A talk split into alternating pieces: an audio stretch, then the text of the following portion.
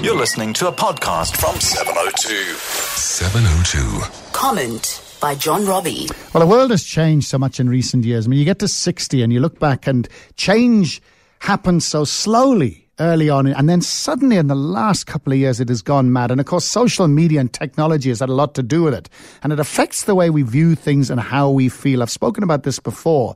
I mean, today we see what bombs being dropped on people, we see kids in boats dying as it happens, we see disasters right in front of us, or in our living rooms, or on our telephones, and it can be very, very upsetting. But imagine if those things had been available during the, I don't know, the First World War, Twitter and Facebook. Imagine tweets from the Somme as 50,000 soldiers were blown to pieces on day one.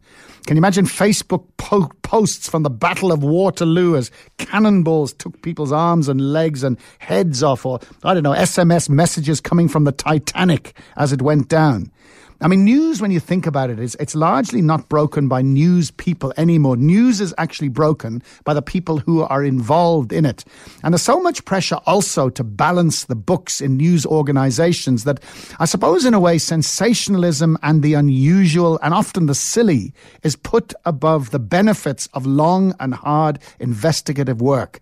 But, um, you know, there needs to be also I think, a serious rethink on this matter. I mean, Thuli Madonsela's last act, this future proof investigation into state capture, if you think about it, that came about largely because of brilliant investigative journalism, good old investigative hard work journalism. I mean, they raised the issues of state capture that led to Thuli's report Nkandla and all the stuff there. The Gupta jet and the wedding, the coal deals with Eskom, the visit to uh, Saxon uh, Saxonwald and the also the, the links between very very powerful people and and state owned enterprise contracts and lots and lots of money. Over the years they came from investigative journalism. And they've changed South Africa and they've changed it for the better I believe.